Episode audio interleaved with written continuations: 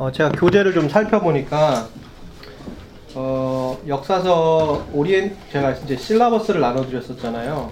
거기에서 이제 오늘부터 이제 역사서란 무엇인가 하면서 이제 학자들의 견해에 대해서 이제 좀 오늘 살펴보려고 그랬어요. 원래는 그랬는데 음, 어, 학자들의 글이 어, 저희 신앙에 도움이 되느냐 안 되느냐 이게 제가 오늘 강의를 할까 말까에 대한 주된 관심사였어요. 주된 질문이었어요. 근데 크게 도움이 되지 않을 것 같아서 일단 제가 실라버스 오늘 차례가 원래 1장이었는데 2장으로 바로 넘어가서 어, 이제 고대 근동에 대해서 좀 알아보면서 어, 이제 고대 근동이 이제 이스라엘의 역사를 이해하는데 굉장히 중요한 이제 지리적인 텍스트예요. 지리적인 context라고요.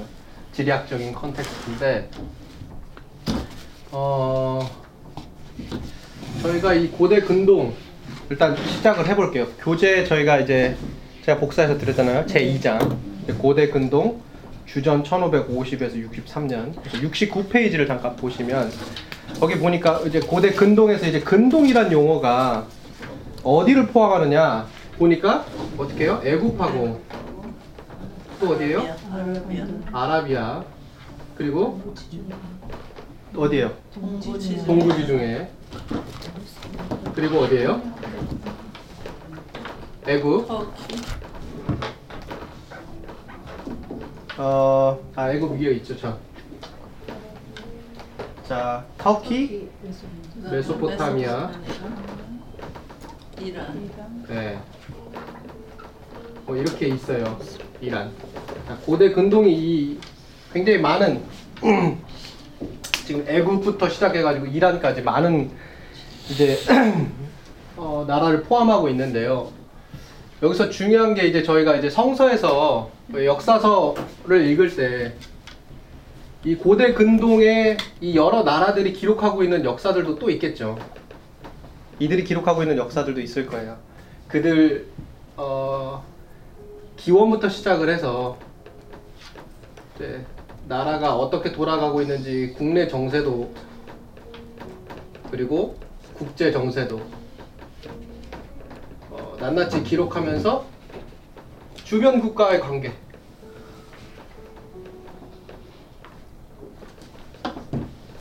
모든 것들이 상세하게 기록된 이 역사가 분명히 존재할 거예요. 그렇잖아요. 그러다 보니까 이 애국부터 시작해가지고 이 고대 근동의 역사를 살피다 보면 이스라엘의 역사에 대해서도 저희가 더불어서 조금 알 수 있는 어, 그런 도움을 받을 수 있는 어, 중요한 자료가 될 수 있다. 이제 그거를 좀 말씀을 드리고요. 이제 고대 근동의 역사 우리가 이제 69페이지에서 보니까 흔히 저희가 들었잖아요. 뭐 석기 시대, 뭐 청동기 시대, 뭐 철기 시대 예전에 많이 들으셨잖아요. 근데 저희 이제 고대 근동에서 특별히 이 기독교 기독교 역사라고 할 수도 있고 또 이스라엘의 역사라고 할수 있겠어요. 자, 이 역사가 주된 관심을 가지고 있는 건 어디냐? 뭐 석기 뭐 이런 게 아니라 후기 청동기부터예요. 후기 청동기 주전 1550년대부터 이때부터 비로소 이제 어, 이스라엘의 역사도 그리고 기독교가 역사를 연구할 때 가장 초점을 맞추고 있는 그 시기가 시작이 되는 거예요. 주전 1550년대부터 어, 주전 63년도까지라고 해요.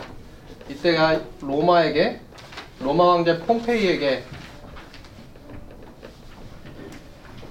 네, 어, 이스라엘이 완전히 이제 멸망당하게 된그 시기이기도 합니다. 어, 71페이지를 잠깐 보니까요.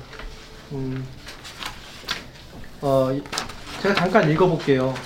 어, 우리는 역사서 연구의 외적인 한계를 이루는 두 연대를 기준으로 주전 1550년에서 63년에 초점을 맞춘다.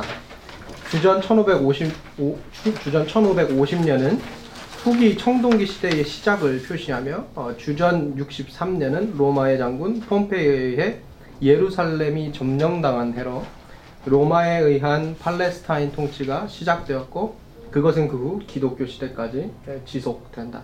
따라서 이 시기 이 중간기, 이 중간 이 시기, 이 시기의 역사를 저희가 살필 건데요. 그 역사를 살피는 과정에서 이제 애굽도, 아라비아도, 동부지중해도, 터키도, 메소포타미아도, 이란도 굉장히 중요한 주변 국가이기 때문에 어, 특별히 이스라엘도 역시 계속해서 이제 이, 뭐 대표적인 예로 우리가 애굽을 들 수 있겠어요. 애국과의 계속해서 이 국제적인 정세 속에서 어, 국제적인 정세 안에 애굽이 이스라엘과 계속 끊임없이 이제 분쟁을 일으켰던 어, 그런 국가 가운데 하나이고요. 그리고 뿐만 아니라 이제 뭐 메소포타미아 안에 이제 소위 저희가 뭐 메데 바사 뭐 이렇게 얘기하기도 하는데요. 페르시아죠. 이거는 이제 남유다와 관련해서 또 우리가 볼 수 있을 거고요. 역시 바벨론도 마찬가지. 바벨론도 이제 메소포타미아에서 역시 아수르도 이제 이런 이제 성경에서 굵직굵직하게 나오는 이런 국가들이 계속해서 이스라엘과의 어떤 연관 관계 속에 있었다고요. 따라서 이 중요한 주, 주변 국가, 고대 근동 내부에 있었던 이 주변 국가를 우리가 살펴볼 필요성이 있다는 거예요. 자, 그러면 72페이지 잠깐 보겠습니다. 자, 이제 주전 1550에서 1200년까지 가는 거예요. 자, 1550년에서 1200년대까지 보겠습니다. 오늘까지만 저희가 이 역사에 대해서 간략하게 좀 봐- 보고요. 다음부터는 이제 다음 주부터는 저희가 이제 성경을 좀 들어갈 테니까요. 그렇게 하시면 될 것 같아요. 자, 자 1550년에서 이제 1200년까지 주전. 어, 거기에서 저희가 특별히 집중해야 되는 나라가 이제 다섯 개 나라가 있어요. 73페이지 보니까요. 애굽이 있고요. 어, 아수르가 있고 바벨론 어, 이- 이렇게 있고요. 그리고 이제 아나톨리아라고도 이렇게 계속해서 이렇게 이제 교재도 그렇고 앞으로 이제 역사서를 공부하, 공부하시면 계속해서 등장하게 되는데요. 이게 이제 헷 왕국이에요. 헷 왕국. 제가 이제 신명기 하면서 히타이트 이제 종주권 계약 이거 얘기 드렸던 거 기억나세요? 이제 그게 이제 이 헷 왕국 말하는 거예요. 그리고 이제 시리아 북쪽에 이제 미탄이라고 하는 왕국이 이 주전 1500년부터 이 1200년 동안 일어났던 고대 근동 내에 여러 사건들의 가장 중요한 중심 역할을 했던 다섯 개 나라, 다섯 개 왕국이라고 할 수 있습니다. 따라서 이제 저희가 역사서를 공부할 때 이 다섯 개 나라, 이 다섯 개 왕국의 이 문서들, 외교 문서들, 역사 문서들 이런 것들을 살펴봄으로써 아, 이 나라가 고대 근동 국가에서 어떤 역할을 했고 이스라엘은 이 다섯 개 나라 왕국과 어떠한 관계 속에 있었는지 이걸 살펴볼 수 있었어요. 자, 먼저 이 다섯 개 나라 가운데 가장 크게 어, 가장 처음 먼저 어, 고대 근동에서 권력을 행사했던 나라가 주전 16세기 애굽입니다. 애굽. 처음에 애굽. 애굽이 이제 주전 16세기에 가장 먼저 이제 고대 근동에서 어, 권력을 잡고 그리고 영향력을 행사하기 시작을 했어요. 그래서 여러 차례 원정을 떠나면서 이제 가나안 전 지역과 이 시리아 상당 부분을 이 애굽 자신의 이 통제 아래 아, 두었던 거예요. 그러다가 그러다가 이 미탄니 왕국이라고 하는 이 미탄니 왕국이라고 하는 왕국에 의해서 주전 15세기에 애굽이 충돌을 하게 돼요. 그리고 나서 대등한 입장 속에서 어, 떻게 보면 이제 견제와 균형을 이 고대 근동 국가 안에서 이루어냈던 그런 나라였습니다.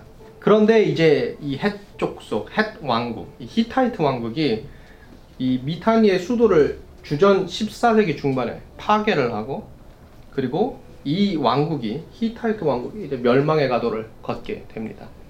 따라서 다시 이제 애굽과 이 헷족속이 고대 근동에서 두 가지 큰 영향력을 행사했던 두 나라가 되는 거예요. 그리고 나서 이 헷족속이 이제 14세기 후반에 굉장히 굳건해지고 애국과 결국에는 이제 충돌을 하게 돼요. 그래서 74페이지를 보시면 이들이 끊임없이 서로 싸우다가 마침내 주전 1275년에 이제 이 가데스라고 하는 지역에서 이 가데스라고 하는 지역에서 애국과 일전을 펼치는데요. 그런데 거기서 승부가 나진 않았어요. 그래서 결국에는 이제 주전 1258년에 애국과 해족석 둘은 이제 평화 조약을 체결하게 됩니다. 그래서 이 근- 고대 근동 국가에서 이 두 개는 이 두 나라는 서로 어떤 이제 권력의 중심이 누구냐 그 축이 이렇게 이동하지 않고 그리고 둘 사이의 어떤 평화 조약 속에서 이 두 나라가 계속해서 중심적인 역할을 했던 거예요. 이 기간 동안 그러면 메소포타미아는 어떤 메소포타미아 지역은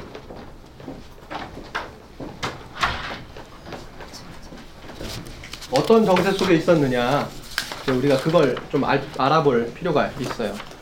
메소포타미아 지역은 사실은 이제 2000년기 이제 주전 2000년기 초반부터 계속해서 생- 세력을 이제 행사했던 두 큰 나라예요.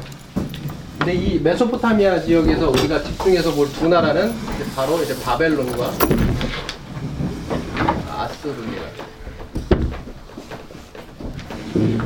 서로 이제 먹고 먹히는 그런 관계 속에 있었어요. 그리고 이스라엘 역시 계속해서 이 어디로 붙어야 되는지 이 국제적인 정세 속에서 정치적인 혼란을 국제 정치적 혼란을 겪게 되죠. 자 그러면 잠깐 보면 거기 이렇게 나와 있어요. 어, 주전 1595년부터 주전 1155년 사이에 바벨론은 이 카시테 왕조가 통치했다고 얘기가 되고 있고요. 바벨론의 통치가 페르시아만까지 확대되었습니다. 그래서 이때 이 주전 1595년에서 주전 1155년 아, 요 시기 요 시기에 이제 바벨론이 계속해서 성장하던 시기였는데요. 그러나 이제 바벨론이 거기 보니까 주전 13세기 말 대략 30년 동안 바벨론은 아수르의 통치 안에 있었다. 이게 이게 이때를 굳이 표현을 하자면 구바벨론이라고 할 수 있어요. 구바벨론. 예. 왜냐면 뒤에 이어서 이제 신바벨론이 중기를 맞이해요. 어, 그때 이제 그때하고 구분하기 위해 구바벨론이라고 말씀을 드릴게요. 근데 이 구 바벨론이 이제 1595년 주전 1595년부터 계속해서 중기를 메소포타미아 지역의 그 역사 속에서 계속해서 이루어내고 있었지만 이 주전 13세기를 들어서면서 아수르에 의해서 바벨론이 어, 굉장히 쇠퇴기를 맞이했다 일시적으로 그거를 이제 좀볼 수가 있을 겁니다. 그리고 나서 이제 주전 1200년에서 이제 934년까지 저희가 이제 좀 가보는데요. 자, 이제 주전 1200년대에 가게 되면요. 이게 뭐가 있냐면 저희가 지금 주전 1500년대를 봤죠.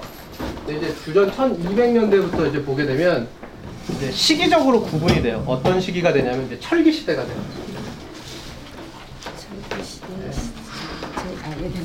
네. 자, 이제 철기 시대가 시작이 되면서 이제 청동기 시대와 이제 철기 시대가 이제 구분이 되는 거예요. 구분이 되는데 당연히 이제 철제 무기를 사용했던 나라가 이제 고대 근동에서 그 위상이 이제 높이 올라가게 되는 겁니다. 거기 잠깐 보니까 이제 시리아와 가나안에 대한 애굽의 통치가 이제 끝나게 되면서 주전 12세기 중에 이 애굽이 이제 쇠퇴기를 맞이하게 어, 되는 거예요. 그 당시 이제 애굽의 국내 정세가 굉장히 혼란한 틈을 타서 이제 메소포타미아의 여러 나라들이 애굽과 더불어서 계속해서 내리막길을 음, 걷고 있게 되었습니다. 아수르는 주전 12세기에 역시 내부 분열로 쇠퇴기를 어, 경험하게 됩니다. 그리고 바벨론을 볼게요. 75페이지입니다. 바벨론은 주전 13세기 초반부터 이제 압수루하고 이제 불편한 관계가 있어요. 제가 좀 전에 말씀드린 것처럼 이 둘이 서로 이제 앙숙 관계였던 거예요. 그리고 이제 동쪽에서 이 엘란 사람들의 이 압력을 계속해서 받게 되었죠. 그러면서 이 바벨론에 처음에 제가 말씀드렸던 우리가 74페이지에서 봤던 주전 1595년부터 주전 115년 사이에 있었던 그 카시테 왕조가 이 시기에 멸망하게 됩니다. 주전 어, 거기 보니까 100, 1155년에 바벨론이 엘람의 통치하에 떨어지고 카시테 왕조가 종말을 맞았다. 예, 이 신의 도를 둔 바카시테 왕조가 이 도전에 응했고요. 이들 영토에 대한 바벨론의 통치가 어떻게 해요? 주전 1110년경에 회복이 됩니다. 이때부터는 저희가 이제 이구 바벨론과 조금 구분 짓기 시작을 해야 돼요. 네, 오세요. 자, 그 부분은 이제 저희가 조금 이따가 또 더 설명을 드릴 거고요. 안타깝게도 어, 음, 이 아람권하고 계속해서 이제 바벨론이 이제 서로 이제 전쟁을 치르게 되는데요. 이 아람권하고의 이 전쟁 속에서 이제 바벨론이 그럼 그럼에도 불구하고 그 왕국으로서의 명색을 유지하기는 했어요. 하지만 이제 역사적으로는 1100, 1050년경부터 900년 동안의 이 바벨론에 관해서 알려진 어떤 바는 거의 없기 때문에 사실 그 뒤에 이제 바벨론 소위 말해서 이제 구 바벨론 카시테 왕조가 멸망당하고 아스루와의 내전과 여러 가지 이제 국제적인 어, 어떤 혼란 정치적 혼란 속에서 어, 어려움을 당했지만 다시 이제 바 거기 보니까 뭐라고 그러냐면 이제 비카시테라고 그러죠. 비카시테. 카시테가 아닌 다른 왕조가 이제 바벨론에서 다시 부흥기를 맞이하려고 이제 딱 올라가는데 그 뒤에 역사 기록은 저희가 알려진 바가 없다. 그걸 말씀을 드릴게요. 자, 그런데 이제 중요한 건 이 메소포타미아 지역이 그렇게 중흥기를 맞이했는데 갑자기 왜 그러면 이 주전 1200년경에 어, 그런 큰 변화를 겪게 됐느냐. 그게 75페이지에 나와 있는데 보니까 이제 여러 가지 요인들이 있어요. 그 요인들을 간략하게 여기에 써드리면 자, 첫 번째 가뭄과 기근이 있습니다. 네, 가뭄과 기근, 기근으로 인한 요인. 그리고 두 번째가 이제 사회적 불안. 사회적 불안이 있었고, 그리고 세 번째가 아, 구조적인 불안정.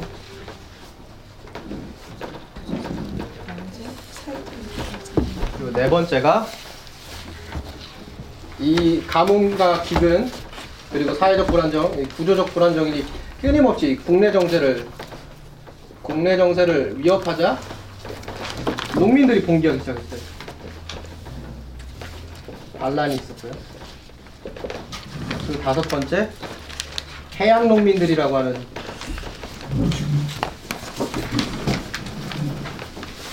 혼합 집단이 이 혼합 집단이 주전 12세기경에 메소포타미아 지역에 출몰을 하게 되는 거예요.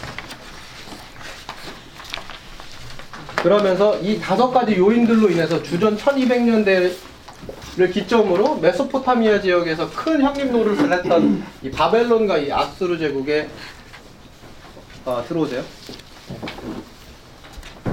어, 바벨론 제국과 아수르 제국이 이제 이 주전 1200년기를 기점으로 해서 쇠퇴기를 걷게 됩니다. 어, 거기 이제 76페이지를 잠깐 보니까요. 이 해양 민족들이 이제 여기에 출몰을 했다고 하면서 이제 팔레스타인 지역에 이제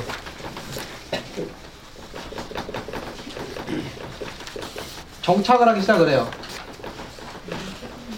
근데 이 해양 해양 민 해양 민족들 해양 민족들 이 혼합 집단들이 팔레스타인에 정, 정착하게 되는데 성경은 이 집단을 누구라고 말하냐면 이제 블레셋이라고 얘기해요.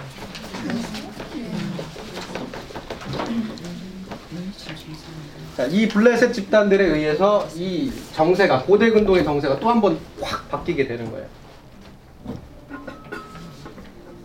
자, 그러면서 이때 당시에 이제 보니까 76페이지 해양 민족들 가운데 일부는 팔레스타인 남부에 정착했다. 이들이 저희 성경에서 보는 바 사사기와 사무엘서에서 블레셋 사람들로 알려진 자들이다.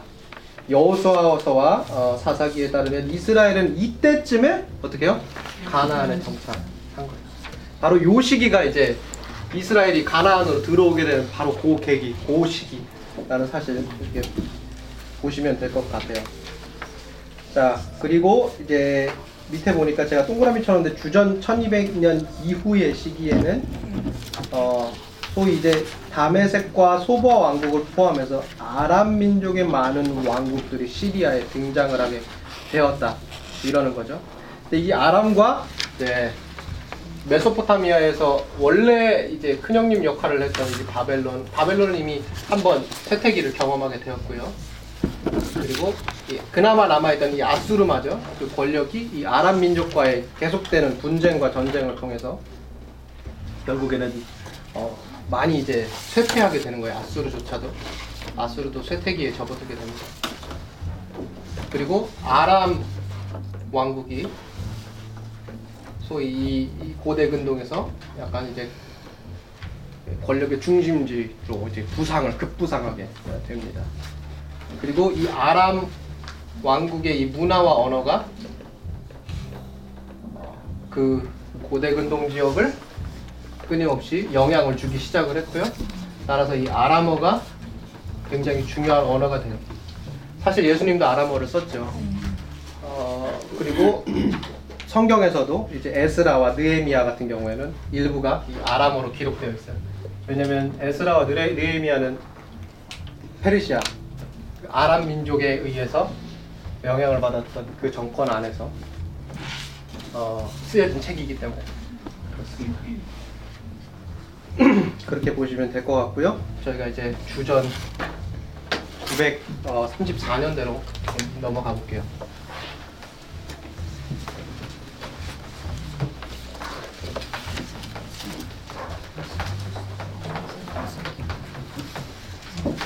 알아먹어 어떤 거예요? 예? 알아먹어 어떤 건데? 저도 모르죠. 그 참 진짜 성경을 보려면 정말 저희가 언어를 많이 알아야 되는 거예요. 저희가 이제 고대 근동도 봤지만 사실 여러분 이제 구약을 하려면 되게 많이 알아야 돼요. 구약 구약을 하려면 뭐 곱티거부터 시작을 해가지고 히브리어는 물론이거니와 아람어, 수메르어, 아카드어, 우르어 막 이런 걸 알아야 돼요. 그러니까 이게 지금 그걸 다 알아야만 저희가 구약 성경의 원문을 볼 수 있는 눈이 열린다는 거예요. 그러니까 언어를 몇 개를 알아야 되는 거예요. 그러니까 구약이랑 제가 볼 때 참 언어를 가장 많이 알아야 되는 신학 가운데 하나가 이제 구약인 것 같아요. 구약이 정말 참 어려운 것 같아요. 구약이 참 어렵고. 네.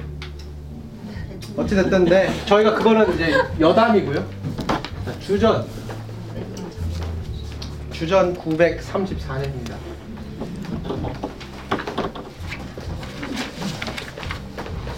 저도 아람어를 알면 좋죠. 안타깝긴 하지만 여러분들 아람어 그 아람어가 이제 나오잖아요. 그 어디죠? 그 영화 패션 패션 카이스트? 네, 그? 거기에서 아람어 쓰잖아요. 그, 그 누구야 그 주인공이 그 아람어 하잖아요. 예수님 역하는 사람. 네, 그 아람어예요 그거. 들어보세요. 전 잘 모르겠네. 자,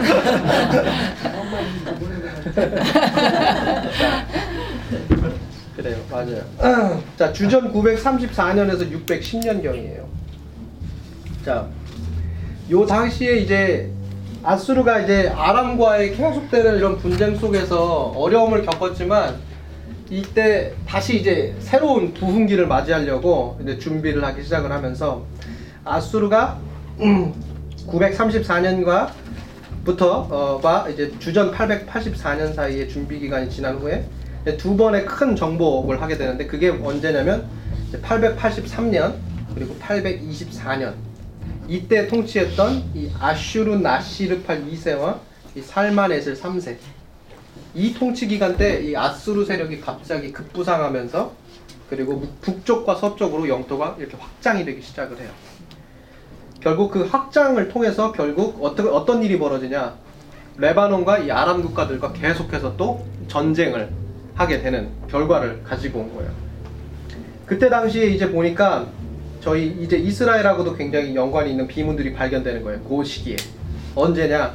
그게 주전 이제 853년 살만 에셀 3세 때 오론테스 강가에 있는 이 카르타르 카르카르에서 다메섹이 주도하는 연합군하고 전쟁을 하는데 한 비문에 따르면 이때 누가 같이 연합군에 들어가냐면 이스라엘의 이 아하방 이 아하방이 이 연합군에 들어가서 다시 말하면 이제 비로소 이제 저희가 이제 보게 되는 거지만 성서 이외의 역사책에서 이스라엘의 역사, 이스라엘의 국제 어떤 사회와의 어떤 관계 이것들이 기록되기 시작하는 거예요. 그래서 이, 어, 이 비문에도 굉장히 이제 저희가 어, 기독교 역사 같은 경우에는 어, 크게 초점을 맞추고 있는 어, 비문 가운데 하나입니다. 거기 보니까 뭐 Kurkh Monolith라고 되어 있네요. 어, 한 비문하고서는 우리가 Kurkh Monolith라고 되어 있죠. 이 비문이 이제 그 자료들을 보여주게 된 거예요. 이제 그렇지만 이제 주전 841년에 이제 살만 에셀이 이스라엘 왕 예후가 자신에게 조공받았다고 기록을 하고 있는데요. 이 시기에 결국 이제 북이스라엘도 어, 굉장히 이제 쇠퇴기를 점차적으로 마, 맞이하게 되고 국제 정세 속에서 이 이스라엘이 점차적으로 이제 어떻게 보면 조공을 바치게 되고 계속해서 이제 그 눈치 보게 되고 눈칫밥 먹게 되는 이제 그런 역사들이 이제 비로소 시작이 되는 거예요. 자, 살만 엔셀 통치 말기에 이제 아수르 내부에 그렇지만 이제 불안정이 정치적으로 불안정이 있고 이제 바벨론 내부에 이 아수르가 간섭할 필요가 있는 불안 요소들이 발생했어요. 이때까지만 해도 지금 아수르의 통치권 안에 바벨론이 이렇게 들어가 있는 거예요. 그런데 이제 바벨론에서의 여러 가지 이제 이런 정치적인 저항들이 있다 보니까 아수르가 계속해서 거기에 이제 어떻게 보면 이제 간섭을 해야 할 어, 힘을 거기에 쏟아야 할 요소들이 생기게 된 거예요. 그런 속에서 바벨론과 아수르는 끊임없이 서로 이제 내전과 여러 가지 것들을 경험하게 되고 그리고 그것으로 인해서 아수르 자체도 굉장히 이제 에, 국내적으로 정세가 복잡해지고 여러 가지 구조적으로 사회적으로 불안을 야기하게 된 거예요. 아수르 자체도 굉장히 혼잡한 시기였던 거예요. 자, 그렇 그것뿐만 아니라 아랍 왕국들이 계속해서 이제 또 이제 아수르를 틈나면 틈만 나면 이제 계속해서 이제 북이스라엘과 더불어서 같이 연합군을 가지고 이제 아수르를 계속 치게 되는 거예요. 그러다가 이제 아수르가 계속해서 그런 와중에서도 국경선을 계속해서 확대해 가면서 결국에는 아랍 왕국과 북왕국 이스라엘까지 그 국경선까지 이렇게 마주치게 되고 결국 그 해 주전 722년에 북왕국 수도 사마리아가 함락되면서 북이스라엘이 멸망하게 됩니다. 어, 그리고 나서 어, 아수르의 다음 왕인 이 사르곤 2세의 통치 초반에 일부 어려움에 직면하지만 계속해서 이제 회복과 회복을 경험하면서 소위 이제 저희가 이제 성경에서 누구죠? 산헤립 아시죠? 누구죠? 산헤립 누구예요? 누구 누구 왕 때 이제 포위했잖아요. 포위 그렇죠. 자, 사내립이 굉장한 인물인 거예요. 고대 근동에서 결국 뭐 여러 이제 그 주변 국가들과의 그런 관계 속에서 어 다시 이제 아수르를 부흥시키고 그리고 나서 70년이라고 하는 스- 그 통치 기간 동안에 굉장히 이제 아수르를 부강한 나라로 키우게 되는 거예요. 그때의 이 동부 지중해 연안 아까 제가 고대 근동에서 말씀드렸던 그 지역하고 아나톨리아 어디요? 해쪽 속이 머물렀던 그 지역으로 이제 가게 되는 거예요. 터키죠 지금의. 어 그곳으로 가다 보니까 그 가던 와중에 그 과정 중에 예루살렘이 이제 있는 거예요. 그러니까 이 예루살렘을 포위한 거예요. 그게 바로 이제 사네립이 히스기야 왕때이 포위한 거예요. 그때 당시에 포위해가지고 굉장히 그 성내에서 굉장히 참 저희가 입으로 담을 수 없는 여러 가지 일들이 있었죠. 그렇지만 그때 히스기야의 기도를 하나님께서 들어주시죠. 그렇죠. 그러면서 굉장히 어, 참 있을 수 없는 그런 기적과 같은 사건이 일어나고 하루아침에 사네립의 군대가 몰살하게 되는 그런 사건이 성서에 기록되어 있죠. 근데 이제 그 저희가 참 안타까운 거는 이 사나립의 이 기적과 같은 사건이 있은 뒤에 성서가 주목하는 게 뭐냐면요. 히스기야가 죽을 병에 걸렸다고. 이 다음에 그 히스기야가 또 어떻게 하죠? 기도를 해요. 15년 기도를 해요. 그리고 어떻게 돼요? 15년을 더 살았죠. 15년을 더 살아요. 그죠? 15년을 더 사는데 참 안타까운 게 뭔지 아세요? 히스기의 아들 문하세 어떤 왕이에요? 이스라엘의 가장 악한 왕이에요. 여러분 그때 문하세가 몇 살 때 즉위한지 아세요? 12살. 자 비교해 보세요. 히스기야가 몇 년을 다시 살았다고요? 15년. 하나님한테 사내립 이 포위 당했을 때 기적처럼 이스라엘이 살아났다고요. 그리고 기도의 응답을 받아서 15년을 더 살았어요. 기도의 응답을 받은 그 삶으로 낳은 자식이에요. 근데 이 아이 어떻게 자랐어요? 이스라엘 지금 저기 어떻게 죽었잖아. 기도가 응답되지 않아도 은혜가 될 수 있다라는 거를 한 번쯤 생각해 보셔야 돼요. 꼭 기도의 은혜, 기도의 응답을 받은 것이 어, 결과적으로 모든 것들을 합력하여 선하는 게 아닐 수도 있다라는 거. 하나님께서 기도에 더디게 응답하시고 때때로는 그것을 거부하시는 데에는 그만한 또 이유와 연이 있다라는 사실을 우리가 한 번쯤 역사를 통해서 살펴볼 어, 필요가 있는 거예요. 15년을 더 살았는데 이 참 아들이 이렇게 된 거예요. 안타까운 현실이죠. 그리고 나서 이 악한 왕이 참, 어, 참 안타까운 되죠. 자, 다시 볼 거예요. 자, 그래서 이제 사내립이 동부 지중해 연안과 이 아나톨리아 비경으로 원정을 떠나면서 예루살렘을 포위하고 어, 그 당시에 이제 이런 사건들이 성경에서 일어났다. 이런 이야기를 우리가 살펴볼 수 있습니다. 그리고 나서 이 아수르는 또 그 자기의 이제 종속국도를 부추겨 가지고 어떤 일을 벌이냐면 그 당시 이제 메소포타미아에서 이제 쭉 가다 보니까 어디가 나와요? 애굽 지역이 나오는 거예요. 그러니까 이제 자 하나를 아래 두 개의 태양이 뜰 수 없다. 그런 거예요. 그래서 이제 아수르가 원정길에서 애굽과 들이받게 되는 거예요. 들이받게 되면서 계속해서 이제 원정을 떠나면서 어, 이제 전쟁을 치르게 되었죠. 하지만 결국 아수르하고 애굽은 서로 이제 먹고 먹힐 수 없는 그런 제국 간의 어떤 전쟁이었기 때문에 어, 일시적으로 어, 애굽의 어느 정도의 영토를 아수르가 취하기는 했었지만 그럼에도 불구하고 다시 애굽이 이 영토를 회복시키고 그러면서 사실 이제 전쟁이 서로 정복할 수는 없는 그런 그런 분쟁 그런 잦은 분쟁으로밖에 어, 이어질 수밖에 없었던 그런 역사 속에서 결국 아수르와 애굽이 애굽의 제 26 왕조 때 일종의 이제 평화 조약을 맺게 되면서 우호적인 관계로 돌아서게 돼요. 아수르는 다시 국내 정세에 초점을 맞추게 예, 됩니다. 자, 애굽의 역사를 그러면 잠깐 보면 거기 보니까 78페이지 주전 100, 1069년에서 664년 이때가 이제 세 번째 중간기로 나라가 분열되어 통치된 애굽 역사의 세 번째 중요한 시기였다. 이렇게 나와요. 점증하는 분열로 모두 리비아의 후손에 속하는 22왕조, 23왕조, 짧은 24왕조의 연대가 현대 역사서들에서 부분적으로는 중첩되어 제시된다는 사실을 가운데 반영하고 있다. 그러면서 어, 25왕조, 26왕조 그리고 그 와중에 어, 어, 분명히 이제 아까 얘기했지만 이 템포러릴리 이제 영토가 이제 취해 취해졌다 이렇게 말씀을 드렸어요 아수르. 그러면서 이 와중에 이 25왕조 애굽의 25왕조가 종말을 맞이하게 되죠. 그러나 26왕조가 애굽의 26왕조가 들어서면서 아수르와 다시 이제 동등한 관계 속으로 다시 성장하게 됩니다. 그리고 국내 정세로 돌아섰던 이 아수르가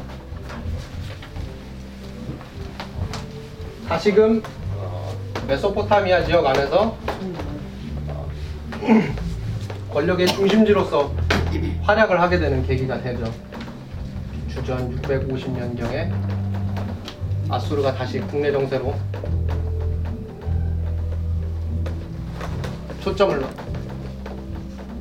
맞추고 네, 다시 이제 부강한 나라로 계속해서 성장을 하게 되죠. 그러다가 문제가 발생을 하게 되는데 성경에서 이제 바벨론 사람들 많이 이야기하는 것 가운데 하나가 이제 갈대아인이죠.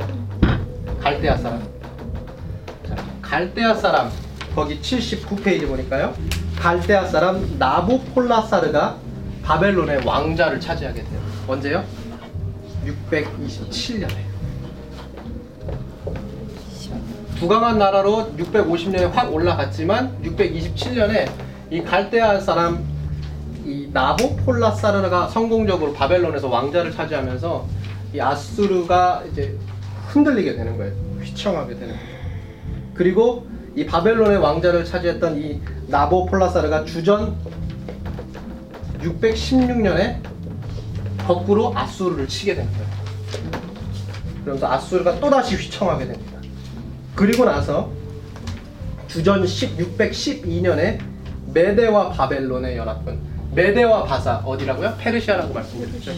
그래서 메데와 바벨론의 연합군이 니누에를 어디요? 아수르의 수도 니누에 아수르의 수도 니누에를 점령해서 3개월 만에 함락시키죠. 그러면서 아수르가 어떻게 하냐? 아수르의 마지막 왕 아슈르 우발리트 2세가 애굽의 도움을 받기 시작. 어떻게 뭐라고 말씀드렸어요? 제가 아까 650년경부터 시작해서 애굽의 26왕조와 아수르가 어떻게 해요? 우호적인 관계에 있다고 말씀을 드렸죠. 그러니까 이 아수르의 이 마지막 왕인 누구요? 우발리트 2세가 애굽에 도움을 요청하는 거예요. 도움을 요청을 해서 하란에서 권력을 유지하다가 어떤 일이 일어나냐? 거기에서 어, 네. 거기에서 이제 결국 살해당하고 멸망하게 되는데 주전 609년에 파괴가 돼요.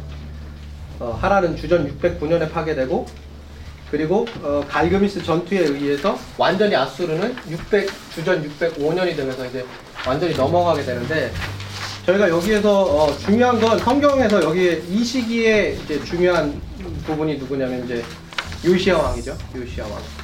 요시아 왕인데 요시아 왕이 이제 609년이에요. 주전 609년.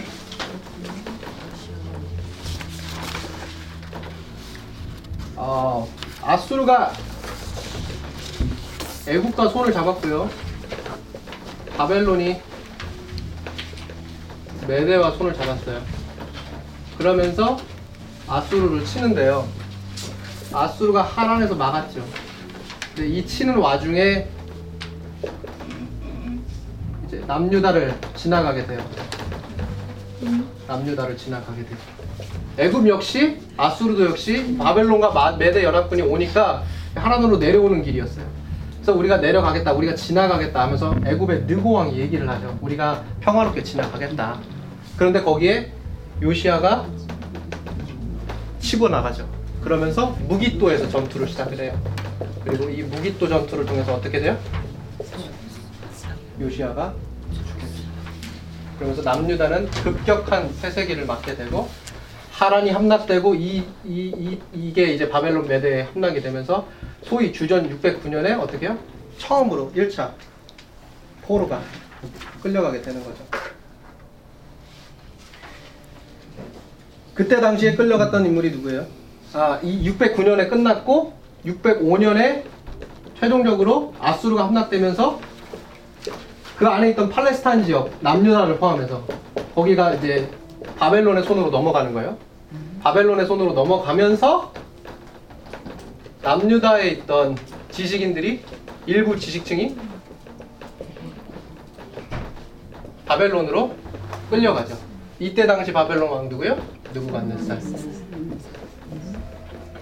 느부갓네살이고 이때 끌려간 지식인 일부 지식층의 하나가 누구예요? 다니엘. 네. 다니엘과 세 친구. 자, 이때 당시 남유다의 왕은 여호야김 왕이었어요. 자, 609년에 요시아가 죽었죠. 그리고 나서 여호야김 왕이 들어섰어요. 하지만 이때 당시에는 왕이라고 하긴 좀 뭐하죠. 왕이긴 하지만 사실 이제 이미 거기에 조공을 바치게 되는 하나의 속국이 되었으니까요. 하지만 남유다에서 여호야기만 했어요. 605년 주전. 자 이때 제 1차 포로 가 자 1차 포로가 시작이 됩니다. 이게 보면 되게 웃긴 게 다니엘서 1장 1절을 보면 여호야김 제 3년이라고 기록되어 있고 예레미야 46장 2절을 보게 되면 써드릴게요. 다니엘서 1장 1절과 자, 예레미야 46장 2절이 달라요. 여기는 여호야김 3년이라고 기록되어 있고 여기는 4년이라고 기록되어 있어요. 왜 그랬을까요? 두 기록에 1년이 차이가 나잖아요. 많이 바뀌었어요? 자, 어, 저희가 처음에 저번 주에 말씀드렸을 때 이 역사가 이제 서로 이제 관점이 서로 다르다고 말씀을 드렸잖아요. 역대기하고 열왕기하고 좀 다르다. 그래서 역대기에는 있는 것이 열왕기에는 없고 이렇게 이렇게 되고 있다고 말씀을 드렸는데 이게 그런 거예요. 어, 열왕기하 23장 34절을 보게 되면 어, 열왕기 기자가 여호야김이 그의 동생 여호아하스 대신해서 왕이 되었다고 기록을 하지 않아요. 원래는 여호아하스가 중간에 왕이 됩니다. 그런데 여호아하스가 여후 아하스 3개월이라고는 짤막한 기간 동안 왕자에 올라요. 근데 이 사람이 악했어요. 하나님 보시기에 너무너무 악했다. 그러니까 어떻게 해요? 예레미야 이 예레미야에 사용되고 있는 이 역사적 관점에 따르면 어때요? 이 악한 왕은 하나님이 인정하는 왕이 아닌 거예요. 그러니까 여호야김 왕이 그 1년을 더불어 통치했다고 하면서 3년이 아니라 4년으로 기록하고 있다. 그래서 이 역사 이 역사적 어, 소위 말해서 왕의 족보를 따르면 여호아스는 남녀의 왕인 적이 없었던 인물인 거예요. 제외되는 거죠. 그래서 이제 이 주전 605년 어, 예레미야에 기록된 이 역사적 관점에 따르면 여호야김 왕 제 4년 그리고 누부갓네살 왕 원년에 제 1차 바벨론 포로가 끌려가게 되고 거기에 누가 있었다? 다니엘이 있었다. 어, 다니엘을 포함해서 왕족과 귀족이 끌려갔는데요. 다니엘에서 1장 3절을 읽어보면 기록이 그렇게 되어 있어요. 여호야김이 처음 3년에 바벨론을 섬기다가 다시 어떻게 하냐면 애굽을 또 쫓아가요. 그래서 애굽에게 우리를 살려달라고 하면서 애굽과 동맹을 맺게 되죠. 그러면서 반 바벨론 정착을 펼치게 되는데 그게 이제 열왕기하 24장 1절에 기록이 되어 있어요. 결국 그걸로 인해서 주전 602년에 여호야김 왕은 쇠사슬로 결박당해서 바벨론으로 끌려가게 되고 성전의 기구들이 약탈당하는 그런 사건이 있었습니다. 그게 열왕기하 24장 2절 그리고 다니엘 1장 1절에서 2절 그리고 5장 2절에 그렇게 기록이 되어 있어요.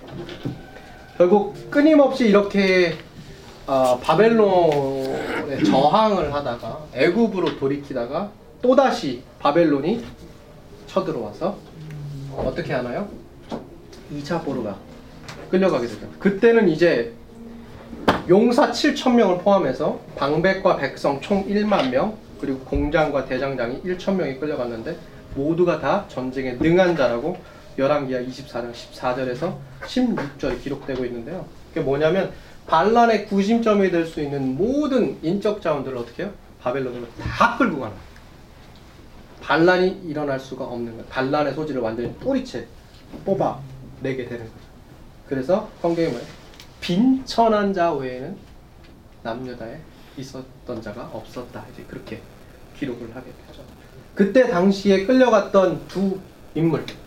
첫 번째 에스겔. 그발 강가에서 예언을 했던 에스겔이 그때 끌려가게 되고요. 그리고 두 번째는 네? 예레미야. 네.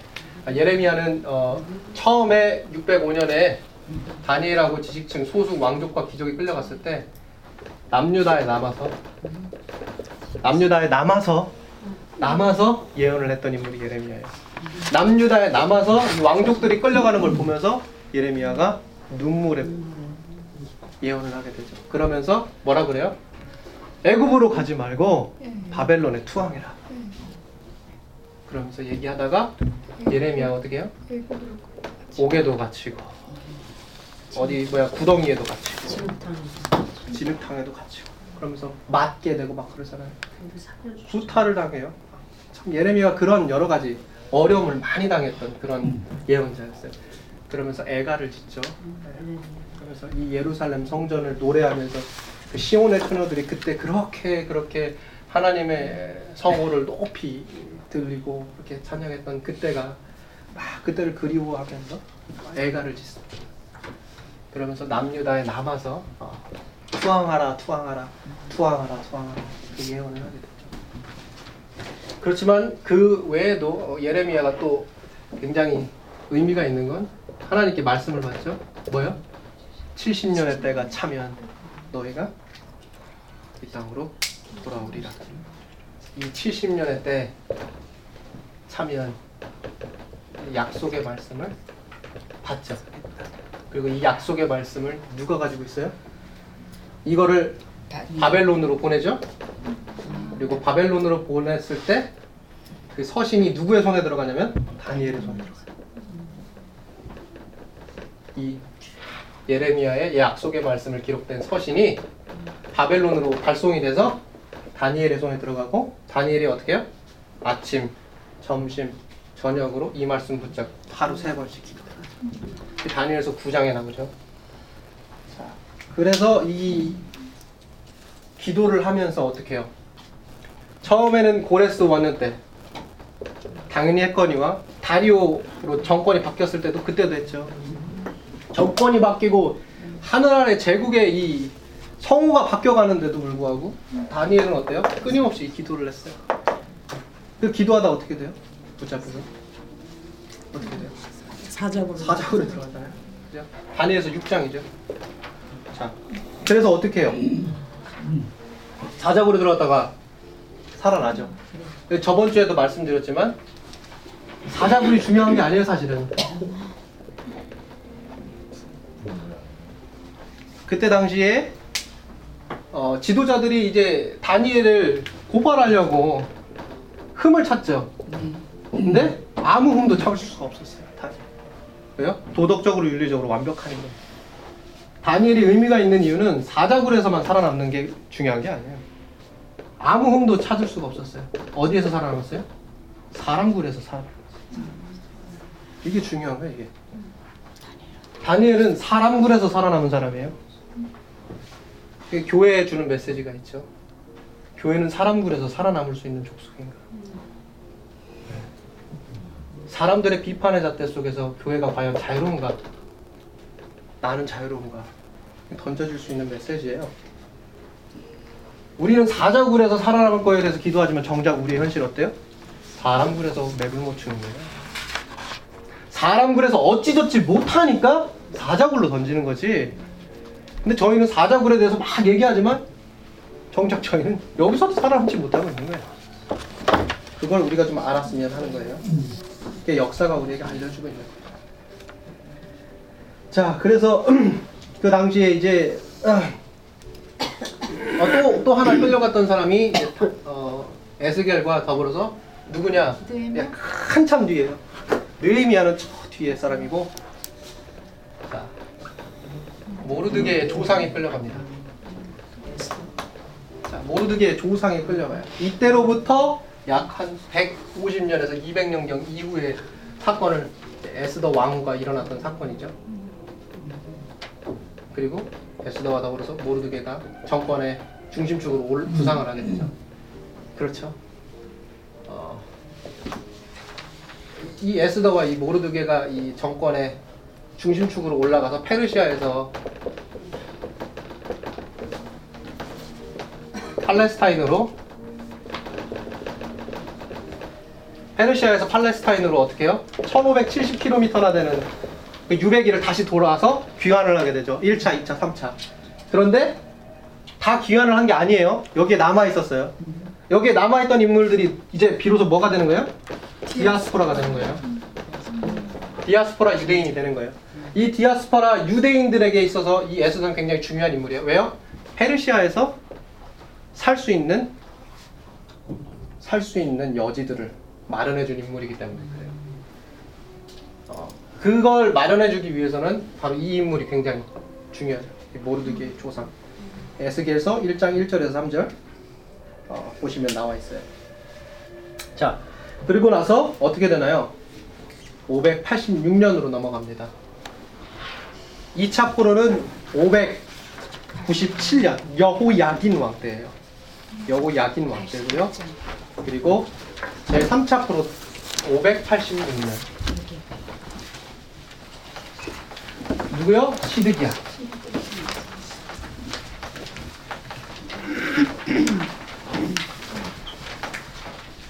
시드기야 왕 때 주전 500 586년 시드기야 왕. 그리고 누부갓네살 제 19년에 마지막 제 3차 포로가 끌렸습니다.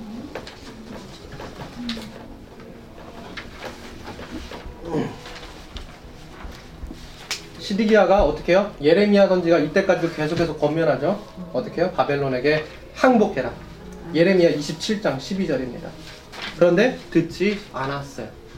계속해서 왕들이 듣지 않아요. 여호야긴 왕 때부터 듣지 않아요. 정권은 계속해서 바뀌죠. 빠르게 바뀌고 있어요, 지금. 보고 계시죠? 10년이 안 돼요. 계속해서 바뀌는 거예요. 반 바벨론 정책을 하다가 치면 엎어지고 치면 엎어지고 계속 이런 사건의 반복인데도 불구하고 거기 교훈을 교훈에 대해서 역사적인 교훈에 대해서 선지자의 권면에 대해서 듣지 않았다고요. 그리고 반 바벨론 정책을 고집을 하죠. 그러다 어떻게 돼요? 바벨론이 시드기야 제 9년 10월 11일에 예루살렘을 포위, 포위하게 되고 그리고 나서 시드기야가 애굽의 원군을 요청해서 바벨론 군대가 떠났다가 애굽 군대가 즉시 퇴각하니까 다시 바벨론 군대가 재차 예루살렘을 침공을 해서 시드기야 11년까지 약 30개월 동안 예루살렘 성을 애워쌌어요. 여기가 이게 여- 열왕기하 24장부터 25장 이렇게 기록이 되어 있고 역시 예레미야 선지자가 그렇게 권면을 했기 때문에 예레미야서에서 동일하게 기록이 되어 있어요. 예레미야서 27장, 39장, 52장 써드릴게요. 왕하 24장, 25장. 예레미야. 자, 27장, 39장, 52장. 자, 이렇게 해서 이 마지막 제 3차 포르기 때의 그 역사가 어, 기록되어 있어요. 성경에. 그러면서 예루살렘 성을 세워 쌓아가지고 결국에는 에워싼 지 30개월이 지난 주전 586년 제 시드기야 제 11년 4월 9일에 예루살렘 성이 완전히 함락되고 맙니다. 이 포위되어 있는 이 30개월의 기간 동안에 이루 말로 할 수 없는 사건들이 일어나게 되죠. 어, 기근이 너무 극심하니까 자녀를 잡아먹을 정도로 비극적인 참상이 빚어지게 되죠. 그게 바로 예레미야 애가 20, 2장 20절. 이거 이런 참상을 보면서 예레미야가 우는 거예요. 이런 참상을 보면서 결국 어떻게 해요? 저희가 신명기를 통해서 계속해서 봤죠. 하나님 앞에 불순종하면 모세의 예언대로 하나님의 말씀에 불순종한 결과를 남유다는 맛보게 돼요. 주전 586년 제 3차 포로를 통해서 완전히 멸망하게 됩니다. 그리고 이 예루살렘 성이 함락된 이 4월 9일 이 바벨론 유수 기간 내내 금식과 애통하면서 남유다 사람들이 지금까지도 지키고 있죠. 이 금식과 이 애통의 날을 이제 뭐라고 기록되어 있느냐면 스가랴 7장 5절을 보시면 어, 기록이 되어 있어요. 그거는 이제 어, 참고하시고요. 금식과 애통에 관해서 관해서는 스가랴 7장. 자, 근데 이제 성이 함락되던 때에 참 안타까운 일이 있었어요. 결국 함락됐을 때 이 시드기야 왕이 어떻게 하냐? 도망쳐요. 도망을 쳐서 림나로 도망가죠. 림나로. 림나로 도망가다가 붙잡혀요. 그래가지고 끌려오죠. 끌려와서 어떻게 해요? 뒤사슬을 묶이고 눈을 뽑혀요. 네, 중요한 게 뭐예요? 두 눈이 뽑히는데요. 두 눈 뽑히기 전에 가장 마지막으로 보는 게 뭐예요? 아이들 죽여요. 자기 아들을 죽이죠. 자기 아들을 자기 눈앞에서 죽여요. 자기 아들이 죽는 걸 보고 눈이 뽑혀요. 그게 그 사람이 세상을 볼 수 있을 때 마지막으로 본 거였어요.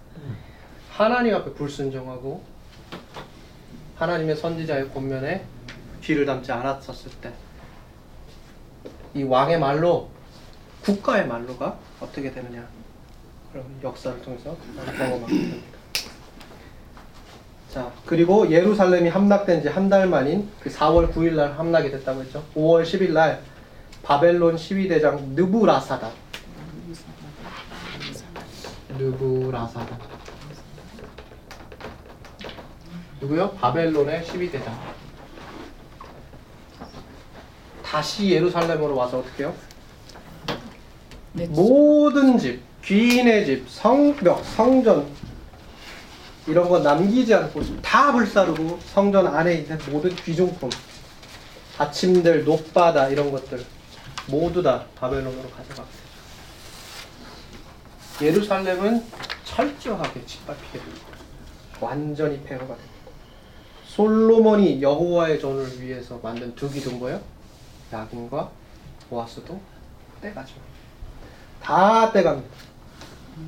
그게 이제 열왕기하 25장, 역대하 36장, 예레미야 52장 다 여기 기록되어 이게 성서의 역사서라고 할 수 있겠죠. 그래서 이 역사가 우리에게 말해주고 있는 것을 우리가 좀 보게 돼야 됩니다. 하지만 이 와중에서도 예레미야 52장 28절에서 30절을 보니까 바벨론에 항복하지 않고 끝까지 저항했던 4,600명이 있었다 이렇게 이야기하고 있었어요. 결국 그렇지만 그럼에도 불구하고 그런 여러 가지 저항에도 불구하고 결국에는 어, 남유다는 하나님의 징계를 받을 수밖에 없게 되었습니다. 다시 81페이지 저희가 잠깐 보면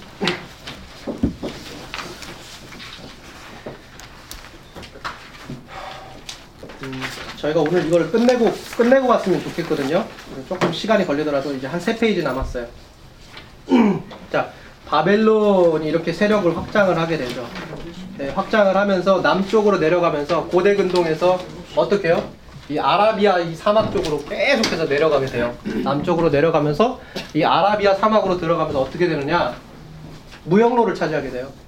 무역로를 먹으면서 고대 근동에서 역시 권력의 중심지로서 외교의 중심지로서 바벨론이 큰 힘을 발휘했어요. 그러다 보니까 이 바벨론이 누구하고 충돌을 하게 되느냐? 거기 보니까 페르시아 왕 고레스. 자, 페르시아 왕 고레스하고 이제 충돌을 하게 됩니다. 비로소 어떻게 해요? 이 아람의 기원, 아람의 기원을 두고 있는 페르시아가 고대 근동에서 급부상한 그 역사를 우리가 보게 되는 거예요. 그리고 이 팔- 페르시아 왕, 이 고레스에 의해서 어떻게 되나요? 바벨론이 파괴됩니다. 자, 82페이지 볼게요. 이 고레스가 굉장히 중요한 인물이에요. 작은 이 페르시아 국가, 이 쪼개져 있었던 이 도시 국가 개념일 수 있는 이, 그러니까 페르시아에도 이 베데와 마사 이게 다 도시 국가 개념이에요. 그리스도 도시 국가가 맞죠? 아테네, 스파르타 뭐 다 있잖아요. 그런 것처럼 마찬가지예요. 뭐 그리스에 또 여러 가지 어, 도시 국가도 있는 것처럼 페르시아는 여러 도시 국가들이 있었는데 그거를 통합해서 하나의 제국으로 바꿔놓은 사람이 바로 이 고레스입니다. 82페이지 보니까 고레스가 주전 559년부터 530년까지 이렇게 왕권을 차지하고 있었는데요. 그 당시에 이 고레스가 어, 아라비아까지 내려와서 이 남단에 위치한 무역로를 장악한 바벨론과 충돌을 하고 그리고 나서 이 충돌을 계기로 고레스가 어떻게 해요? 바벨론에 있는 모든 나라를 점령하기 시작을 해요. 페르시아와 바벨론 두 세력 간의 중요한 충돌은 언제냐? 가장 중요한 충돌은 바로 주전 590, 539년. 주전 539년입니다. 이때 바벨론과 페르시아가 크게 충돌을 하면서 바벨론 군대가 티그리스 강가에 있는 이 오피스에서 완전히 말살당하게 되고 그 나보니두스라고 하는 그 바벨론의 마지막 왕이 포로가 되면서 바벨론은 신바벨론이라고 할 수 있죠. 바벨론은 완전히 역사의 뒤안길로 후퇴하게 되고 모레스가 이 고대 근동, 특별히 남유다를 비롯한 이 팔레스타인 지경을 어, 통치하는 어, 통치권 군수자가 어, 되게 됩니다. 거기까지가 바로 이제 539년대까지였습니다. 그리고 주전 539년에서 332년을 보게 되면 자 거기 보니까요 이렇게 나와 있어요. 83페이지네요. 자 고레스가 주전 530년경에 죽어요. 그리고 나서 이 고레스의 아들 이 캄비세스가 이제 530년에서 522년 동안 이제 어 뭐예요?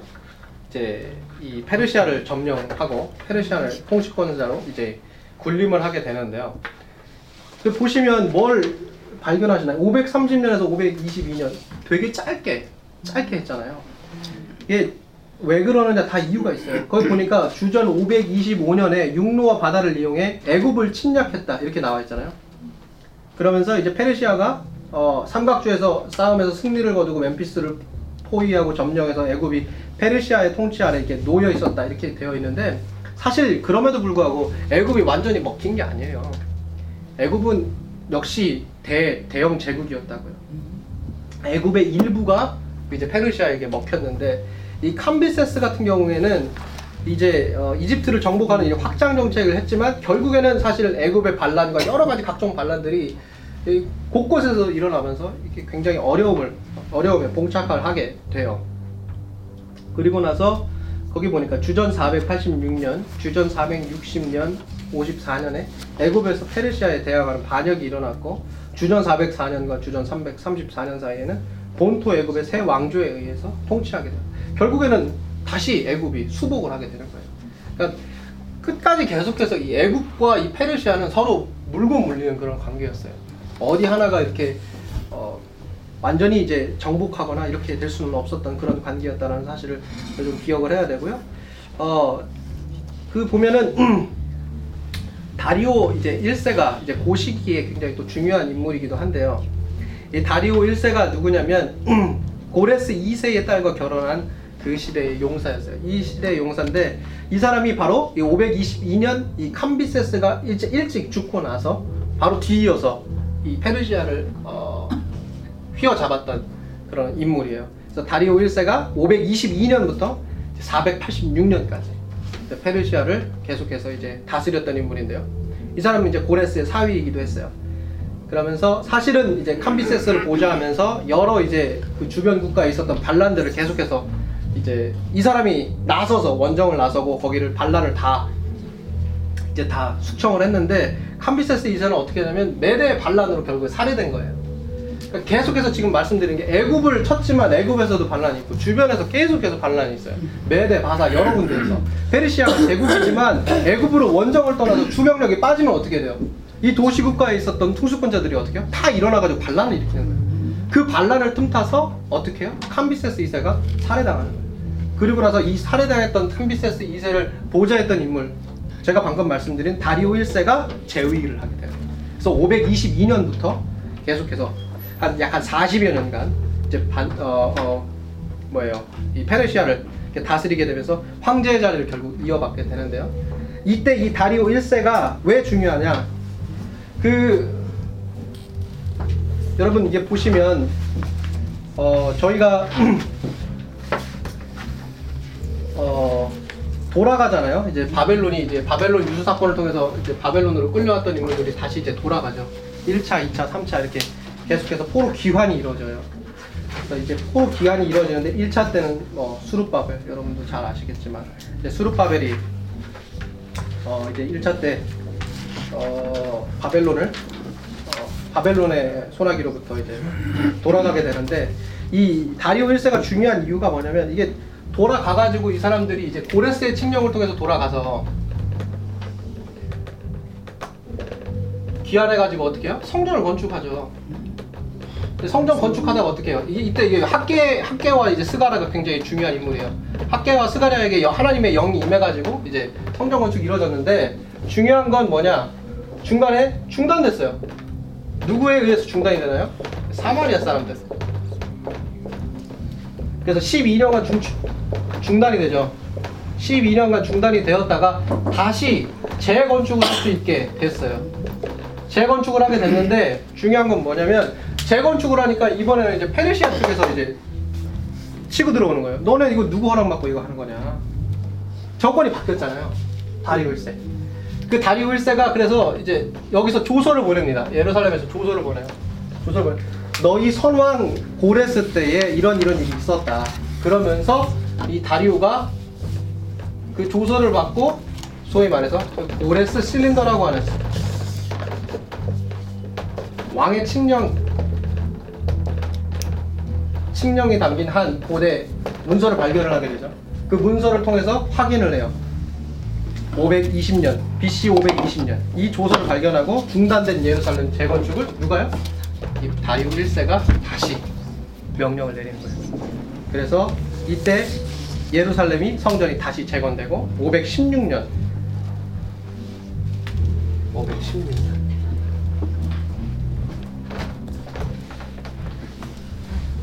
남유다가 언제요? 주전 586년에 완전히 함락됐죠. 주전 언제요? 지금 516년에 성전이 재건됐어요. 몇 년? 70년. 70년.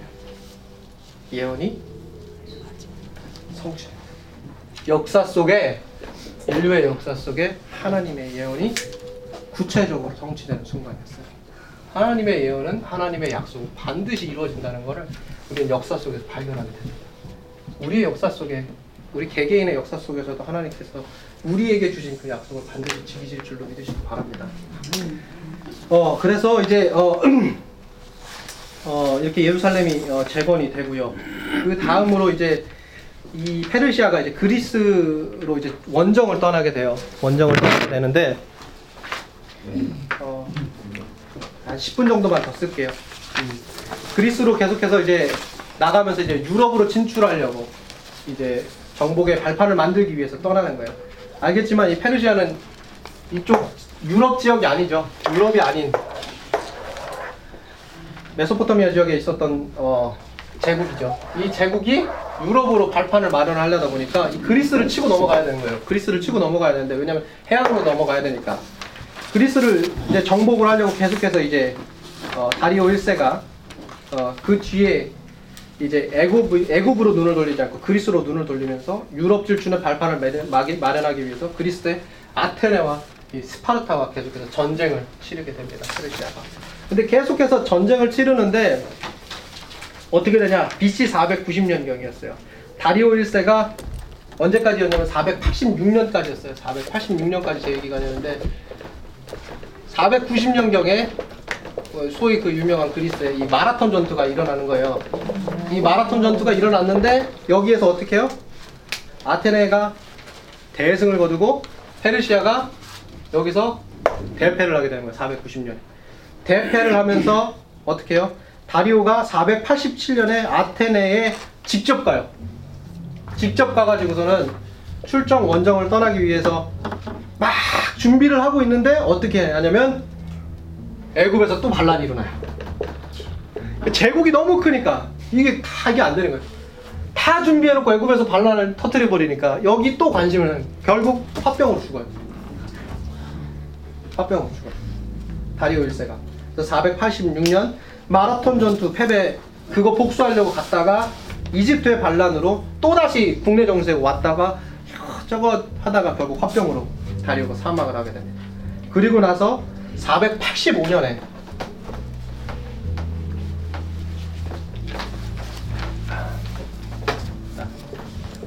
주전 485년 다리오 1세 이후 485년에 페르시아에 왕이 등장을 하게 돼요. 다리오 1세와 어, 아토사 공주 사이에 태어난 인물이고 고레스 2세의 외손자인데요. 이때 나타난 인물이 에스더서에 나와 있는 누구요? 아하수에로.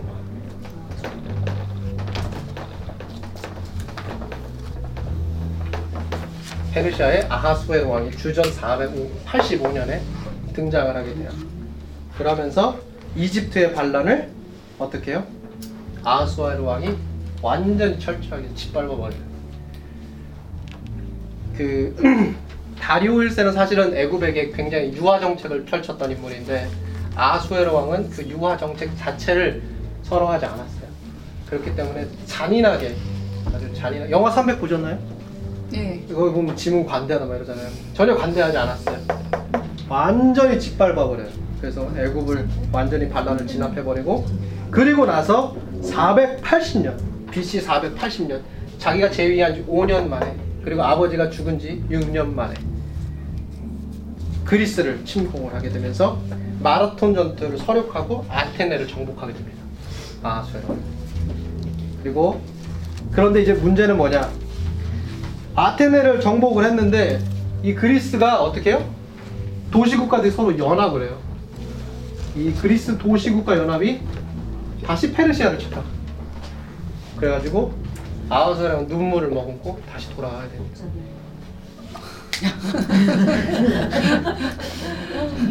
정말 복잡하죠.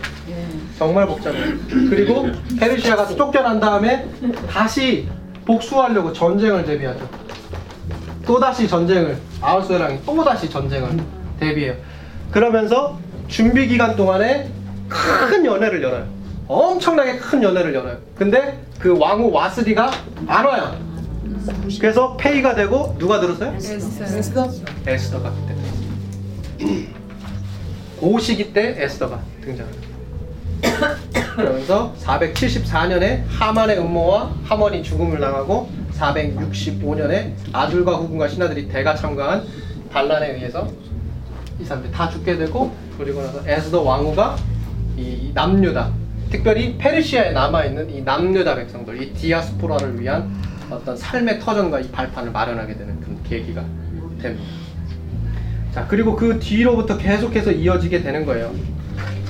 보시면 저희가 이제 어, 그 뒤로 이제 그리스하고 계속해서 이제 여러 가지 전쟁이 있었고 그리고 또 다시 이제 복수전이 있었고 여러 가지 그런 복잡한 그런 전쟁의 히스토리가 계속되다가 결국에 페르시아가 그리스를 패배시키지 못하고 오히려 그리스에게 먹히게 되는 그런 사건이 일어나게 되죠. 그래서 페르시아가 누구에게 멸망을 해요? 그리스의 스파르타도 아니고 스파르타도 아니고 아테네도 아니고 이 둘은 사실은 앙숙 관계였어요. 필로폰 펠로폰네소스 전쟁이라고 아시죠? 30년 동안 전쟁하죠. 사실 이것 때문에 아테네가 진 거예요. 페르시아한테. 근데 연합군이 다시 서가지고 했는데 결국에는 이게 다 상처뿐인 전쟁이었어요. 그리스도. 그래서 그리스에서 아무도 주목하지 않았던 한 나라가 등장하게 되죠. 누구죠? 그렇죠. 갑자기 이름을 제가 까먹었어요. 마케도니아. 자, 마케도니아의 알렉산더 대왕. 사실은 알렉산더 대왕이 아니라 알렉산더 대왕의 아버지였죠. 아버지가 이제 어 그 이제 사실은 이 전쟁에서 승리를 하게 되면서 그리스가 이제 고대 근동까지 계속해서 등장하게 되는데 알렉산더 대왕의 아버지는 이제 필리포스 2세예요. 이 마케도니아의 중흥을 이끌었고 이 필리포스 2세가 재임하던 시절에 이 마케도니아가 크레니테스라고 하는 금광을 발견하게 돼요. 그러면서 이제 이 금광을 발견하고 너무 기쁘니까 이 필로포스 2세가 이 금광이 발견된 도시에게 이름을 붙여요. 그 이름이 뭐냐면 바로 필리포스. 성경에서는 빌립보라고 합니다. 그래서 이 빌립보가 알렉산더 대왕의 아버지 필리포스 2세의 이름을 따서 세워진 도시예요. 이 도시가 왜 중요해요? 바벨론 아니, 바울이 전도 여행을 하던 중에 아시아로 가서 복음을 전하려고 했는데 예수 형이 딱 가로막죠. 그리고 하나님이 뜻, 뜻이 있었던 거예요. 그리고 그날 밤에 밤에 이제 꿈을 꾸는데 마케도니아인 사람, 마케도니아 사람 한 사람이 와가지고 여기로 와서 우리를 도우시오 이렇게 된 거예요. 그래서 그 환상을 보고 아시아 선교로 가려다가 계획을 바꿔서 유럽 쪽으로 방향을 틀죠. 그리고 세계 선교의 역사가 이제 여기서부터 시작이 되는데 성령의 인도에 따라 사도 바울이 제일 먼저 탁 도착한 게 뭐예요? 그러면 빌립보. 아시아로 가려다가 예수의 영이 맞고 성령의 인도하심을 받아 꿈을 꾸게 되죠. 마케도니아인 사람 이쪽으로 오시오 해가지고 거기로 가서 가장 처음으로 간 선교지 빌립보. 이 빌립보가 어디요? 필리포스 2세 이름을 따서 만들어진 금광. 금광이 있는 부귀한 도시국가예요. 이 빌립보에 가가지고 누구 만나요? 자주장사 루티아를 만나서 빌립보 교회가 세워지게 돼요. 그러니까 이게 이제 그 역사 성경과 관련해서 우리가 볼 수 있는. 그 결국에는 이제 이렇게 되면서 이제 그리스가 중흥하게 되고 그리고 알렉산더 대왕이 또 이- 이집트 원정을 또 떠나다가 거기서 또 죽죠. 요절하고 말고. 그리고 나서 이 그리스의 영향력이 계속해서 있었지만 4분 오열하게 되죠. 알렉산더 대왕이 죽고 나니까. 사분오열하게 되는데 거기에서 저희가 마지막으로 봐야 되는 게 84페이지 보니까 주전 332에서 63년경인데요. 사분오열된 거에서 이제 두 가지 왕조가 굉장히 큰 역할을 했어요. 첫 왕조가 이제 처, 처음 게 뭐냐면 프톨레마이오스 왕조고요 그리고 이건 애굽에 세워졌고 두 번째 왕조는 셀레우코스 왕조예요.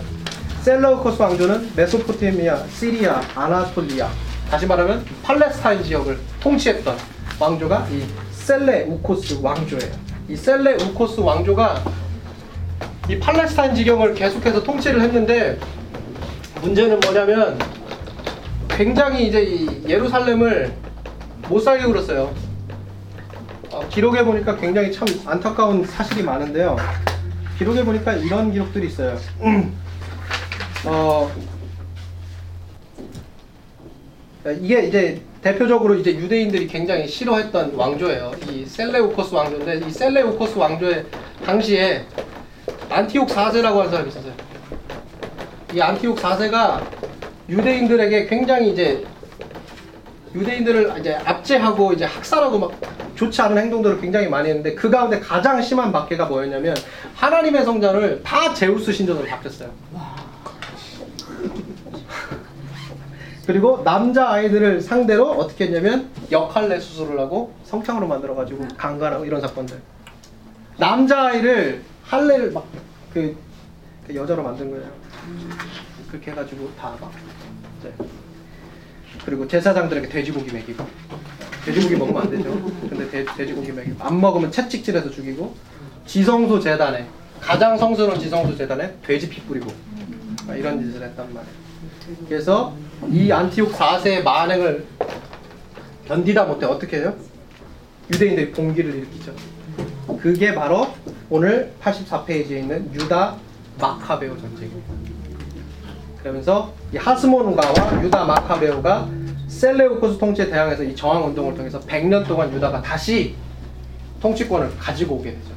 그러나 결국에 63년에 어떻게 돼요? 로마 폼페이 형제에 의해서 다시 속국으로 들어가죠. 그런 여러 가지 복잡한 환경 속에 이런 국제적 정세 속에 이런 끊임없는 박해와 여러 가지 이런 국제적인 정세 속에서 남유다와 북이스라엘이 참 속국으로서밖에 살 수 없었던 그런 암흑기 이런 암흑기 중에 어떻게 되냐 예수님이 들어오시는 거예요. 그게 이제 기독교의 역사, 이스라엘의 역사, 우리가 역사를 볼 때 가장 초점을 맞추는 바로 이 기간 안에 있었던 그런 내용이라는 사실을 한번 좀 다시 생각해 보시기 바랍니다. 다음 주부터는 저희가 여호수아로 어, 들어가도록 하겠습니다. 목사님, 우리가 이제 성경을 읽으면서 이것도 가끔씩 이렇게 목사님이 우리한테 그 이만해 주시나요? 네, 네, 그렇게요.